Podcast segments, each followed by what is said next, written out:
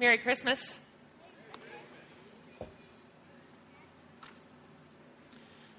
Let's just get right to it. Luke chapter 2, verse 1. In those days, Caesar Augustus issued a decree that a census should be taken of the entire Roman world.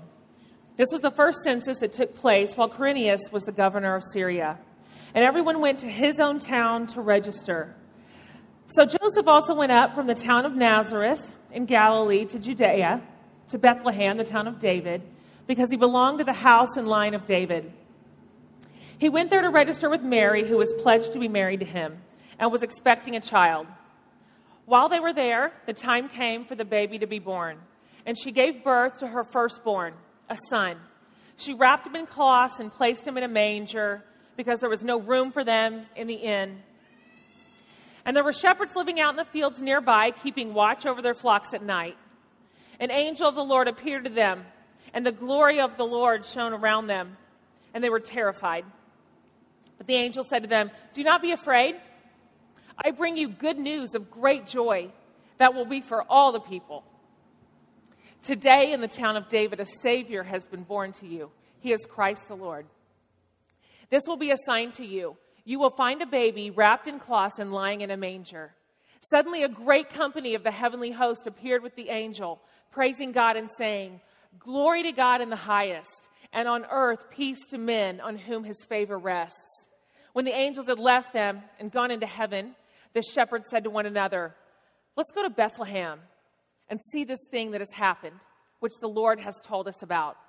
So they hurried off and found Mary and Joseph and the baby who was lying in the manger. When they had seen him, they spread the word concerning what had been told them about this child, and all who heard it were amazed at what the shepherds said to them. But Mary treasured up all these things and pondered them in her heart. The shepherds returned, glorifying and praising God for all the things they had heard and seen, which were just as they had been told.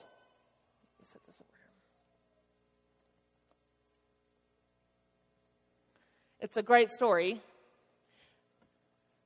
I don't think this will go. Let's just. That's, I think it's that's it. What do you? Nope. Okay.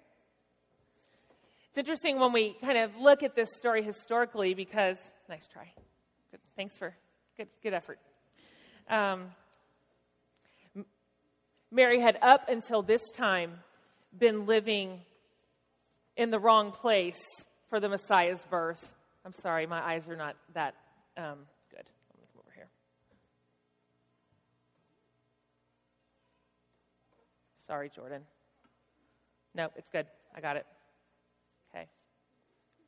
See, Genesis told us that the Savior was going to come from the line, line of Abraham, a descendant of Isaac and Jacob, a member of the tribe of Judah. About 700 years before we hit this story, Isaiah told us he'd specifically be from the line of David and that his mother would be a virgin. Around the same time as Isaiah, his contemporary Micah told us that the Messiah would be born in Bethlehem. So, just a little longer stay in Nazareth, and the prophecy would have failed. But obviously, with no intention to fulfill the prophecy on Mary's part, certainly much less of Caesar Augustus, who had no part in it really except for God's sovereignty. Mary's brought from Nazareth to Bethlehem, and just in the nick of time, Jesus is born in Bethlehem. I love it because he came to us in the right line and in the right place. Just like prophecy told us to look for him. And it's so dear to me that this is sort of the historic mooring of our faith. It's so precious that we have this that we can nail down. Because from his very first breath, we already know that we have a Savior that is true and that is trustworthy and who is divine. Because Jesus came exactly like God said he would and exactly where he would. So, right away, we see here God is quietly at work, right here in this stable, it has all begun because the promise is now on the ground. So we know that he came and where and through whom he came, which for me is so good for my mind. It's so good that I can look back at the historic scriptures and see that God's word is true. But it is how Jesus came that gives me more hope and more joy than I even know how to talk about because it is so good for my heart. So we start here. And I want to look at verse 11 again. And this is what we see. This is when the angel first comes to the shepherds. I mean, this is it. This is the announcement. There's not a wasted word here. This isn't careless. They're not leaving out some important parts. This is monumental. And this is what the angel says Today, in the town of David, a Savior has been born to you.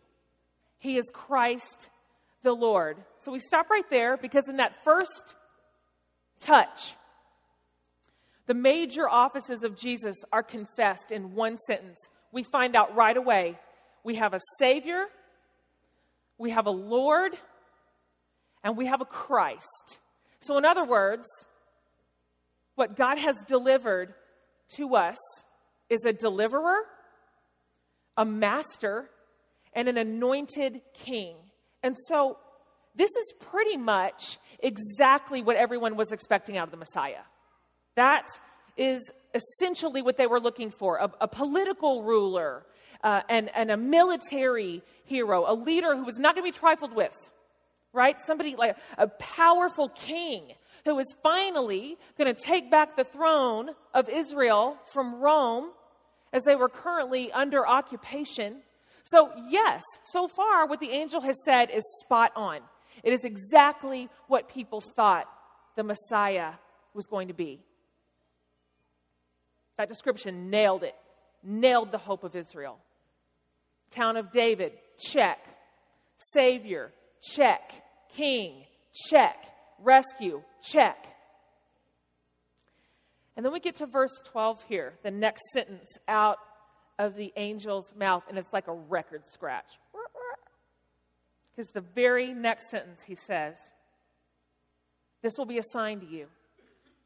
You will find a baby wrapped in cloths and lying in a manger.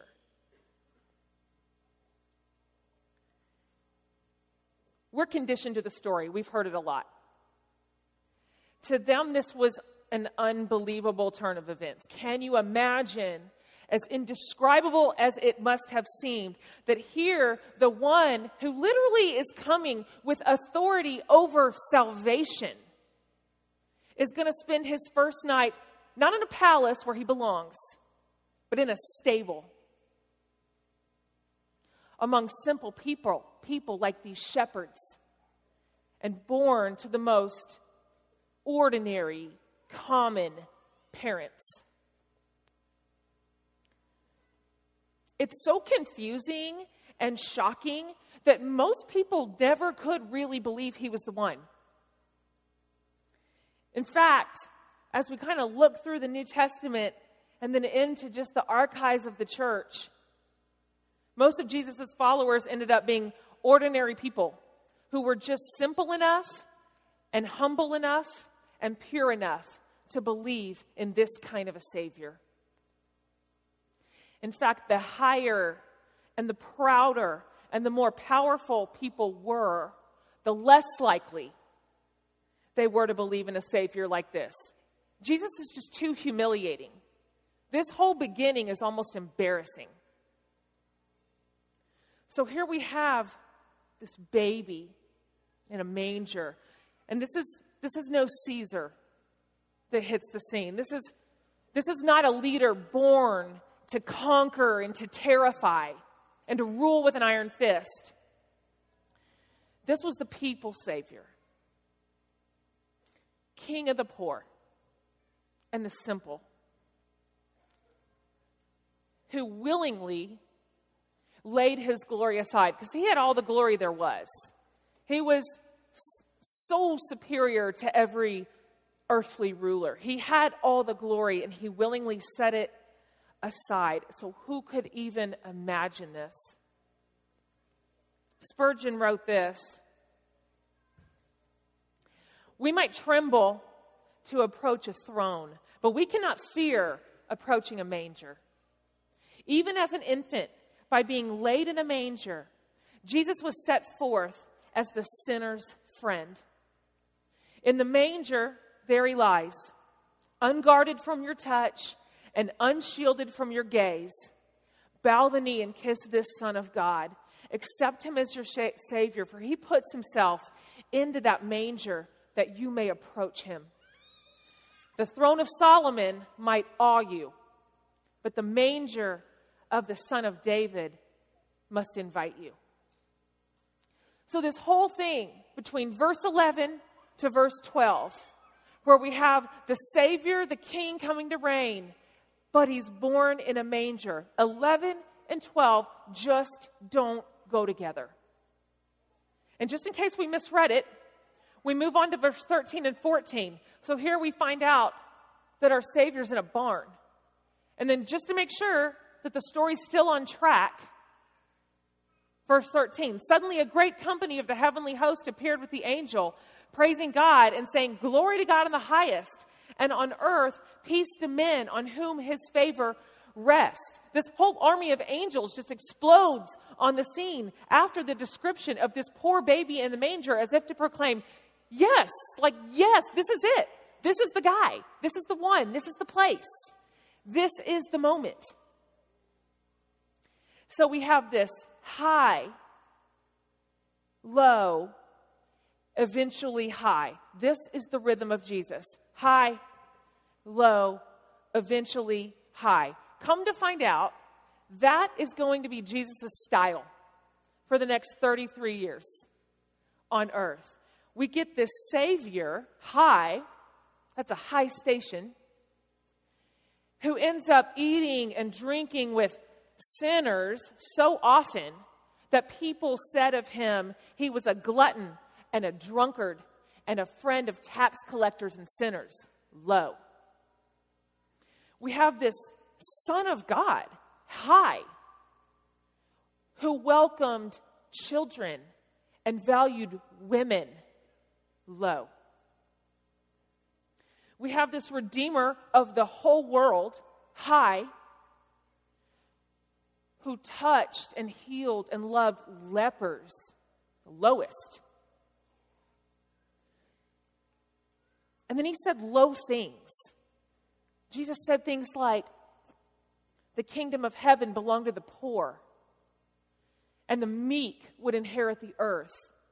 And Jesus blessed the merciful and the pure in heart and the peacemakers and those who mourn. And surprisingly, for someone so high, so powerful, he called out the religious elite, but he called forward people like fishermen. He was born in a manger. And then he died on a cross between thieves. That is the Savior that rescued us. This just glorious high that reached down so low. And he reigns high forevermore. So when the angel said, Listen, I bring you good news and it's of great joy. And it's going to be for all the people. That's real.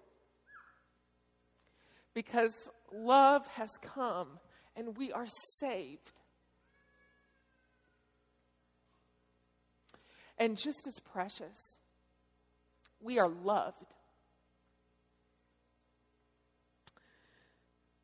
I did a little writing this week, and I was writing about just Jesus' love. It's so scandalous. It just has no standards at all. It's so embarrassing. And how far his love reaches and to whom it goes. And I got this reply from a guy named Jeff. And he wrote this to me. He said,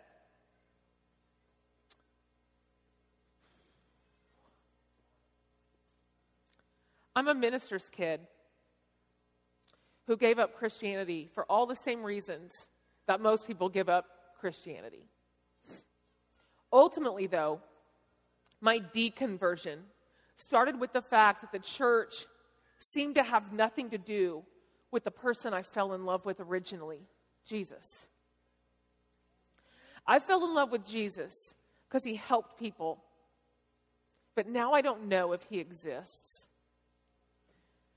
But this writing moved me to tears because it reminded me of my long lost love. Sorry, I'm so grieved over it, I can barely handle it. So I don't know. I don't know how you came in here today or how you feel about Jesus, what your history with him is or isn't. But I want you to hear me say this tonight. Jesus is everything we ever hoped for and more. He loves us. It's crazy. And He came for us. And the reach of His mercy, it goes further than we can even ever imagine for ourselves. And honestly, further than we're even comfortable with for other people.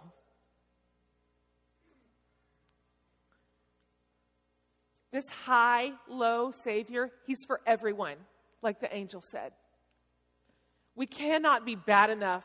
We cannot be far enough. We cannot be too broken for this Jesus. No one can be too broken for a Savior who came in a manger. So God made sure to send him like that so that we would get the point that this good news is really for all the people. I don't care who you are, I don't care where you've been. And so, like Spurgeon asks, which I love, I guess the only question that we are with tonight that, that I'll leave you with is Do we have room for Christ? Do we have room for Him? And here's what's so good about the story. Here's what's so amazing about a baby in a manger. None of us can say, I'm just not worthy of a Savior. The manger was not worthy of a Savior. None of us can say, but the room that I have in my heart, it's vile. The manger was vile. No one can say, this is not a good fit for a Christ because nor was the manger, yet there he was laid. I know some of us would say, listen, no one would believe Jesus in my heart. You don't understand. No one would buy it. You know what? Most people couldn't believe a Savior in a manger either. In fact, his only visitors were shepherds. And you can't say, my heart isn't ready, because the manger was an animal stall until the minute it housed the Messiah. So here we have this. It's not worthy. It's vile. It's despicable. It's not fit for a Christ. It's unbelievable. It's unprepared. Yet God chose the manger, and He chooses us in the same way. The nativity story, it just shatters all of our defenses because this is how love came. There's not a thing we can do except just say, Hallelujah.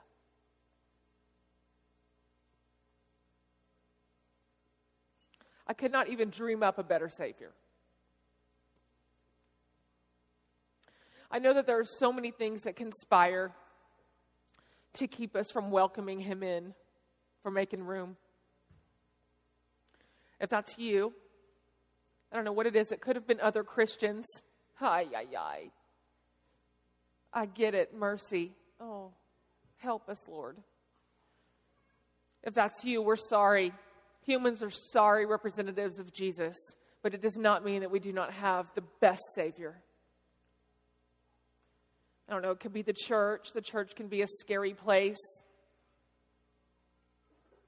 Maybe it's just a realistic working knowledge of the state of your own heart. And you're just kind of like, you know, it's like a stable up in here. It's no place for a Savior. Or maybe you have thought of Jesus as a palace Savior to be feared, when really I want you to know that He is just a manger Savior to be treasured. But regardless, we can trust the angels, the angel who said, Do not be afraid. Because this is good news of great joy. It's good. The news is good. The joy is real, and it is for everyone. Do not be afraid because love has come for you and our hearts are filled with joy. Will you pray with me?